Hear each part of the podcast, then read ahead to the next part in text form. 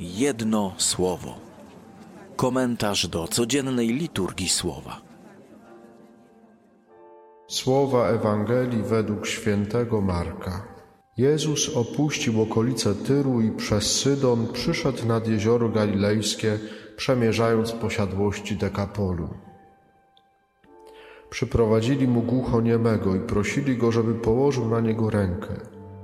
On wziął go na bok osobno od tłumu, włożył palce w jego uszy i śliną dotknął mu języka. A spojrzawszy w niebo, westchnął i rzekł do niego Efata, to znaczy otwórz się. Zaraz otworzyły się jego uszy, więzy języka się rozwiązały i mógł prawidłowo mówić. Jezus przykazał im, żeby nikomu nie mówili, lecz im bardziej przykazywał, tym gorliwiej to rozgłaszali. I pełni zdumienia mówili, dobrze uczynił wszystko, nawet głuchym słuch przywraca i niemym mowę. Jedno słowo. We wspomnianej już w tym tygodniu książce e, Dom Józefa, ojciec Augustyn Pelanowski, e, bardzo pięknie e, i też szeroko pisze o milczeniu świętego Józefa. Naprawdę polecam, niesamowita lektura. Pisze o milczeniu męża Maryi. To milczenie ma, można powiedzieć, wiele różnych odcieni nie jest tylko takim sobie milczeniem, nie, taką brakiem słów. Ale wspomina ojciec Augustyn również o takim milczeniu, które nie ma nic wspólnego z milczeniem świętego cieśli z Nazaretu. To jest taki rodzaj milczenia, który spowodowany jest przez różnego rodzaju zranienia i życiowe trudności. Myślę tutaj o tych wszystkich sytuacjach, w których rozdrażnieni lub poranieni wolimy uciec w milczenie, zamiast skonfrontować się z daną sytuacją. Już nie mam sił, żeby z Tobą o tym rozmawiać. Już nic więcej nie powiem. Brak mi słów. To są takie hasła, które mówią, że, że lepiej już, no właściwie nie, ani nie chcemy mówić, ani nie chcemy już słuchać na ten temat. Ciekawe jest to, że właśnie tego rodzaju milczenie wiąże się zwykle także z zamknięciem uszu na argumenty drugiej strony. Bo złość zamyka nie tylko usta, ale także uszy, choć może przede wszystkim zamyka serce człowieka. Sama obecność przy drugiej osobie wydaje się być wtedy nie do zniesienia. Nie wiemy, czy ten głuchoniemy z dzisiejszej Ewangelii był głuchoniemy od urodzenia. Nic takiego ewangelista nie pisze. Być może tak.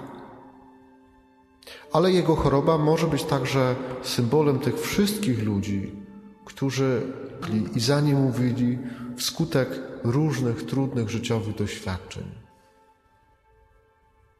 Jak więc Jezus uzdrawia tego głuchoniemego człowieka? Pierwsze, co robi, to zabiera go na bok od tłumu. To jest pierwszy gest Jezusa. Uzdrowienie dokonuje się nie pośród tłumu, ale na osobności, w jakimś bardzo intymnym e, spotkaniu. Kiedy jesteśmy w tłumie, jesteśmy bowiem często atakowani różnymi dobrymi radami, które zamiast pomóc jeszcze bardziej nas ranią i zamykają. Zobaczcie chociaż, e, chociażby przykłady różnych kryzysów małżeńskich, rodzinnych. Nagle z różnych stron się pojawiają różni doradcy. Zamiast pomagać, bardzo często te dobre rady, w cudzysłowie dobre rady, jeszcze bardziej szkodzą. Uzdrowienie zaczyna się w bliskim spotkaniu, osobistym spotkaniu z Panem Jezusem. Jezus uzdrawia tego człowieka, wkładając mu palce do uszu i dotykając własną śliną jego języka. Poszukajmy w Starym Testamencie, kiedy Bóg robi coś swoim palcem. Palcem Bożym na kamiennych tablicach był spisany dekalog, dziesięć przykazań Bożych. Ta dzisiejsza scena rozgrywa się zaś w krainie Dekapolu. Bardzo podobne słowa dekalog, dekapol. Z tym, że dekalog, kraina dekalogu, to jest kraina, która jest rządzona prawami Boga. A dekapol to była kraina pogańska. Ale w tym dekapolu, w tej pogańskiej krainie, palec Boży, palec Jezusa dotyka już nie kamiennej tablicy, ale serca, serca człowieka i to serce otwiera. Wypisuje na tym zamkniętym sercu, na tej tablicy zamkniętego serca, palec Boży wypisuje na nowo dekalog. Wprowadza zasady Bożych przykazań. Słowo Boże, któremu pozwalamy się dotknąć w krainie dekapolu naszego serca, tam, gdzie jesteśmy poganami, gdzie daleko odchodzimy od Pana Boga.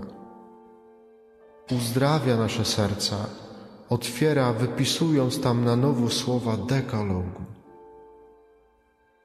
Jeśli przecież się dobrze zastanowić, to te wszystkie sytuacje, które zamykają nam serca, zamykają nasze usta, to zaczynają się wtedy, gdy uciekamy z krainy dekalogu do krainy dekapolu, czyli w różne formy naszego pogaństwa. Słowo Boże jest jak klucz, jak klucz, który otwiera nas ponownie na drugiego człowieka.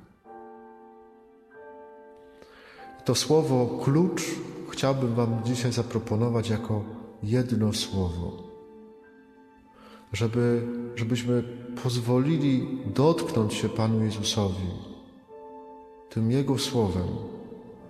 Zawsze wtedy, kiedy jesteśmy z jakichś powodów pozamykani, kiedy najchętniej byśmy się zamknęli w jakiejś ciemnej dziurze i z nikim nie rozmawiali, nikogo nie słuchali kiedy czujemy, że to milczenie nie jest milczeniem świętego Józefa, tylko właśnie jest takim milczeniem głuchoniemego, to wtedy właśnie w tym dekapolu to jest wezwanie do tego, żeby otworzyć Słowo Boże i poprosić, żeby Pan Bóg tym Słowem, jak kluczem, otworzył nasze serca.